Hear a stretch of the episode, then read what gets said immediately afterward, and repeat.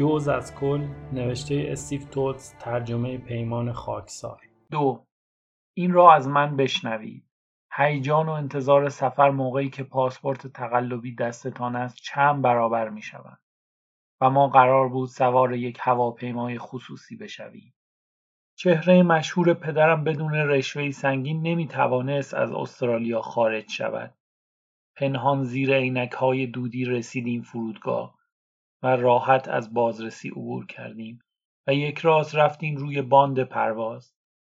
ادی گفت هواپیما متعلق به دوست دوستش است و چند پاکت پول به مسئولان بی اخلاق گمرک داد که قرار بود میان خدمه فاسد و باربرها تقسیم شود. راستش همه بی نهایت با این تراکنش مالی راحت بودند. وقتی منتظر ادی بودیم تا ها را تقسیم و مدارک جعلی را امضا کند کارلین پشت پدرم را ماساژ می‌داد و پدرم هم های پیشانیش را صاف می‌کرد. کس نه با ادی حرف می‌زد و نه نگاهش می‌کرد. دلم برایش میسوخت. دست خودم نبود. می‌دانستم سزاوار خشم و بیتفاوتی بقیه هست ولی نیمچه لبخند مادرزادیش به قدری درمانده و غیر ماکیاولیستی جلوهش می‌داد که اگر هیئت ژوری حاضر تا این حد مصمم به اجرای حکم گردن زدن نبود برمیخواستم و از اعمال غیرقابل دفاعش حمایت می‌کردم. بابا برای اینکه خودش را آرام کند گفت وقتی بریم هوا همه چیز درست میشه. این جمله سورئال در ذهنم گیر کرد. وقتی بریم هوا هیچ کس حرف دیگری نزد. همه غرق فکر بودند. احتمالا فکری واحد. تمام مدت از صحبت درباره آینده اجتناب کردیم. انگار آینده چیزی بود غیر قابل درک. بدون پیش آمد خاصی سوار هواپیما شدیم. اگر عرقریزی غیر انسانی پدرم را پیش آمد به حساب نیاوریم. از ترس لو رفتن هویتمان حتی جرأت نداشتیم سرفه کنیم. نگذاشتم ادی بنشیند کنار پنجره. این اولین باری بود که از استرالیا خارج می شدم و می‌خواستم دست خداحافظی تکان بدهم. موتورها روشن شدند. با صدای قررش از جا بلند شدیم. به سوی آسمان صعود کردیم و بعد صاف شدیم. همه چیز درست شد. گفتم مویی در رفتیم. ادی تعجب کرد. انگار حضور مرا فراموش کرده بود. نگاه خیرش از من گذشت و به پنجره افتاد. با شیطنت گفت خداحافظ استرالیا. از استرالیا بیرون شدیم به همین سادگی. حالا فراری به حساب می آمدیم. احتمالا همه به جز کارلین باید ریش می گذاشتیم. کارلین هم احتمالا مویش را رنگ می کرد. باید زبانهای جدید یاد می گرفتیم و همه جا خودمان را استتار می کردیم. در جنگل‌های سبز تیره می‌پوشیدیم و در لابی هتل‌ها برنجی براق. مسیر سختی پیش رو داشتیم. به بابا نگاه کردم. کارلین سرش را گذاشته بود روی شانهاش. هر بار که چشم در چشم می شدیم یک نگاه هیجان انگیز نیست به من میانداخت. انگار راهی سفری پدر و پسری بودیم. یادش رفته بود دیگر از این بیشتر نمی‌توانستیم به هم نزدیک شویم. شبیه دو زندانی بودیم که پایشان را به هم زنجیر کردیم. بیرون آسمان رنگی یک دست داشت. عبوس ترش روی. محو شدن سیدنی را با حسی که به غم پهلو می‌زد تماشا کردم. پنج ساعت گذشت و ما هنوز روی استرالیا پرواز می‌کردیم. بر فراز مناظر زشت و تیره و تار کشور مجنونمان تمام شدنی هم نبود. برای درک زیبایی هولناک درونش باید وسطش می بودی. سوار یک ماشین فرار مجهز. از نظر موقعیت جغرافیایی غیر قابل درک است و ترسناک. خب این هم از مراکز کشور ما. باغ بهش نیست. بعد بر فراز آب پرواز کردیم. فکر کردم دیگر تمام شد. صحنه نمایشی که زندگی های باور نکردنیمان بر آن اجرا شد به زیر ابرها خزید. این احساس به عمق وجودم رفت. و اینقدر گشت تا جایی راحت و آسوده پیدا کرد. تنها موضوع تفکر آینده بود. نگران بودم. از آن جنس آینده های با دوام به نظرم نمی آمد. بی مقدمه از ادی پرسیدم از ما چی می‌خواد؟ کی؟ تیم لانگ نمی‌دونم دعوتتون کرده مهمونش باشین چرا؟ نمی‌دونم خب چه مدت قرار مهمونش باشیم؟ نمی‌دونم تو چی می‌دونی؟ خیلی مشتاق شما رو ببینه چرا؟ نمی‌دونم کشتی منو ادی. داشتیم خود را به تیم لانگ اسرارآمیز تسلیم می‌کردیم. حالا که با استفاده از پدرم میلیون ها دلار از مردم استرالیا دزدیده بود می‌خواست بابت ساده لوحیش از او تشکر کند؟ کنجکاو بود ببیند یک آدم تا چه اندازه می‌تواند احمق باشد؟ آیا قصد سیاهی پشت این دعوت بود که هیچ یک از ما از آن خبر نداشتیم؟ چراغهای هواپیما خاموش شد و وقتی در تاریکی بر فراز زمین سفر می‌کردیم به مردی فکر کردم که قصد کشتنش را داشتم. در اخبار خوانده بودم پلیس تایلند از دستگیریش عاجز شده و ادعا کرده تیم لانگ شیطان مجسم است یک حیولای واقعی پس مشخص بود دنیا بدون او جای بهتری است وگرنه این حقیقت که جنایت تنها ایده سودمندی بود که در ذهنم وجود داشت افسردهام می‌کرد.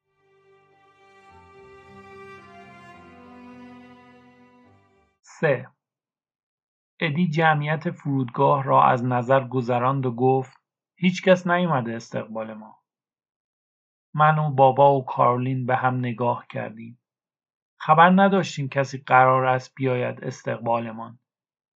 ادی گفت همینجا صبر کنین میرم تلفن بزنم. صورت ادی را موقع حرف زدن با کسی که به نظرم تیم لانگ بود نگاه کردم. با حرارت سر تکان می‌داد. با چابلوسی مسخره خم و راست می‌شد و لبخندی پوزش طلبانه بر لب داشت. ادی گوشی را گذاشت و یک تلفن دیگر زد. من و بابا و کارلین در سکوت تماشایش می‌کردیم. گاهی به هم نگاه میانداختیم به این معنا. می‌دانیم هیچ چیز دست ما نیست ولی باید کاری بکنیم.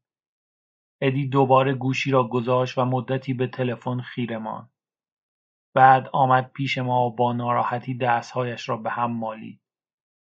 امشب باید تو هتل بخوابیم. فردا میریم خونه آقای لانگ. بابا گفت باشه بریم تاکسی بگیریم. نه یکی میاد دنبالمون. 20 دقیقه بعد یک زن قد کوتاه تایلندی آمد. دهان کوچکی داشت و چشمانی آنقدر بزرگ که فکر می‌کردی پلک ندارد.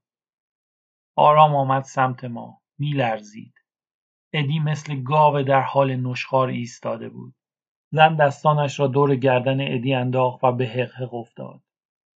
متوجه شدم ادی احساساتی شده چون ناگهان چهرش از حالت مرموز همیشگیش خارج شد. آغوششان اینقدر طولانی شد که حوصلهمان سر رفت. همه احساس بدی داشتیم. زن رو کرد به ما و گفت خیلی مشتاق بودم شما رو ببینم. با تردید پرسیدم واقعا؟ بعد ادی گفت لینک همسر منه. بابا گفت نه نیست. لینک جواب داد چرا هستم. من و پدرم جا خوردیم. ادی زن داشت؟ پرسیدم چند وقت ازدواج کردی ادی؟ نزدیک 25 سال. 25 سال؟ بابا گفت ولی تو ساکن استرالیایی. دیگه نه. پدرم گیج شده بود.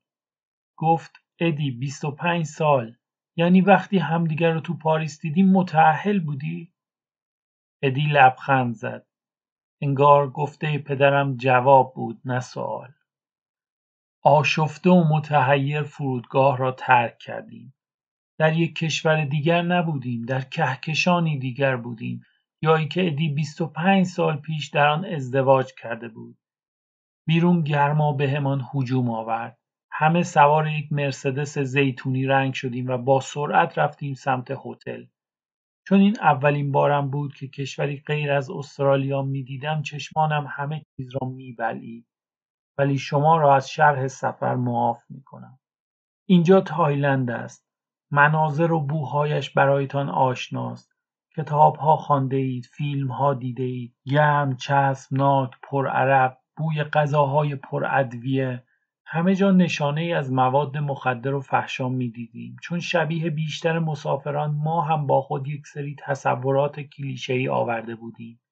که بهتر بود هنگام ورود به عنوان اقلام مضر به گمرک تحویل می‌دادیم تا قرنطینه شوند.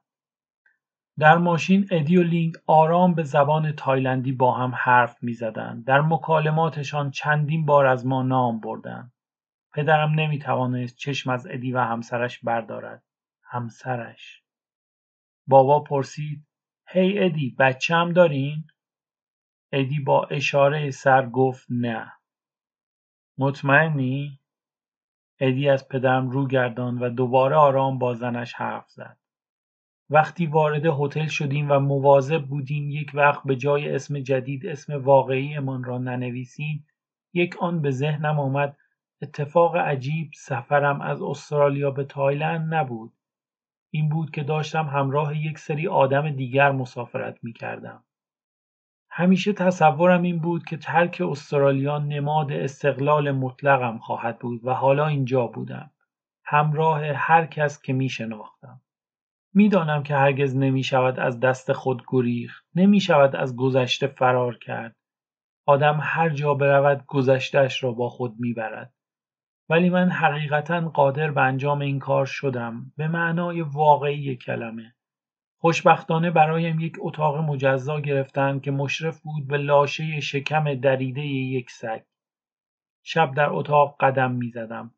تمام فکرم مشغول این بود که الان خبر فرار ما در استرالیا پیچیده.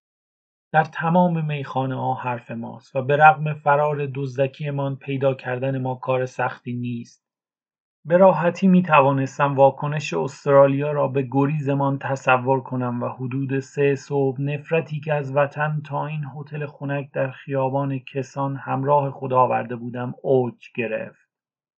وارد بانکوک شدم و نمی‌دانستم چطور می توانم تفنگ بخرم. خبر نداشتم اصلا کار ساده ای نیست. در ذهنم یک کلان شهر کثیف ساخته بودم. صدوم و اموره ای که غذاهای خوشمزه ای دارد. منگ بودم. فقط صورتها را نگاه می کردم. دقیق تر بخواهم بگویم فقط چشمها را. بیشتر چشمانی که دیدم به شکل آزارنده ای معصوم بودند. فقط چند نفر دیدم که نگاهی سوزان داشتند. آدمهای مورد نظرم همین ها بودند. در مورد قتل و قاتلان فکر کردم. قربانی من هم یک جنایتکار بود. چه کسی حاضر بود برایش بگرید؟ خب شاید خیلی ها. شاید او هم زن داشت. نفسم بند آمد. نمی‌دانم چرا اینقدر قافلگیر شدم. چرا نباید زن می داشت؟ شهرتش بابت زشتی و غیر اجتماعی بودن نبود. بابت بی اخلاقیش بود. چنین چیزی در بعضی حلقه ها جذاب است. ساعت چهار صبح بود و هنوز هوا به شکل ظالمانه گرم بود و هنوز یک تفنگ هم نتوانسته بودم پیدا کنم. فکر کردم تیم لانگ باید تو را بیدرنگ بکشم؟ قبلش نباید یک نوشیدنی اشتها آور تعارفت کنم؟ در حال قدم زدن سیگار روشن کردم. چرا نباید می؟ بی خود که بهش نمی‌گویند اولین علت قابل پیشگیری مرگ در دنیا. خسته شدم و تکیه دادم به تیر چراغ برق. احساس کردم یک جفت چشم بهم خیره شده. چیزی ترسناک ولی در عین حال هیجان انگیز در آن ها بود. این چشمانی بود که دنبالشان میگشتم. رفتم طرف مرد جوان و همزمان شروع کردیم حرف زدن. می‌دونی از کجا می‌تونم یه تفنگ بخرم؟ می‌خوای ببرمت یه نمایش باحال؟ بله لطفا. دنبالش راه افتادم و رفتم به محله پاتپانگ. انبوه مردان غربی روانه کلوب ها بودند. و ناگهان یاد فروید افتادم که اعتقاد داشت تمدن در تضاد با نیازهای بشر است. مثل روز روشن است گذار فروید هرگز به پاتپانگ نیفتاده. اینجا به تمام نیازهای انسان با وسواس و دقت رسیدگی می‌کنند. حتی نیازهای نفرت انگیزی که حالش را به هم می‌زنند. وارد اولین بار شدم و روی صندلی نشستم و آبجو سفارش دادم. دختری آمد و نشست کنارم. شانزده سالش هم نبود. ازش پرسیدم می‌دونی کجا می‌تونم یه تفنگ بخرم؟ همان لحظه متوجه شدم چه غلطی کردم. جوری از جا پرید انگار گازش گرفته بودم. دیدمش که هیجان زده با چند تا مرد قلچماق حرف زد. زدم به چاک. احساس می کردم به دام یکی از آن واقعیت های مجازی افتادم که درشان ممکن است آدم واقعا به خودش آسیب برساند. بعد از چند خیابان ایستادم. ظاهرا خلاف این تایلندی ها به اندازه آدم هایی که گوشه هر کدام از رستوران های fish and chips سیدنی پیدا می شوند سنگین نبود و به هیچ قیمت نمی‌شد ازشان تفنگ خرید. بنابراین موقع ملاقات با تیم لانگ باید دست به دامان بداهه می شدم. وقتی صبح رفتم رستوران هتل صبحانه بخورم از قیافه پدرم و کارولین به این نتیجه رسیدم آنها هم خوابشان نبرده. صورتشان از بیخوابی و نگرانی درب و داغان بود.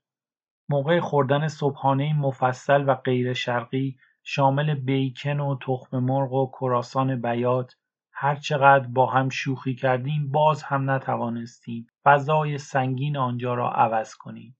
می‌خواستیم با هر چه در انتظارمان بود با شکم پر روبرو شویم. ادی آمد پیش ما. چهرهش مهربانی همیشگیش را نداشت. حاضرین؟ بابا پرسید خانومت کجاست؟ خفه بمیر مارتین هر چی می‌کشم از دست تو می‌کشم دیگه بسمه همه خفه خون گرفتیم.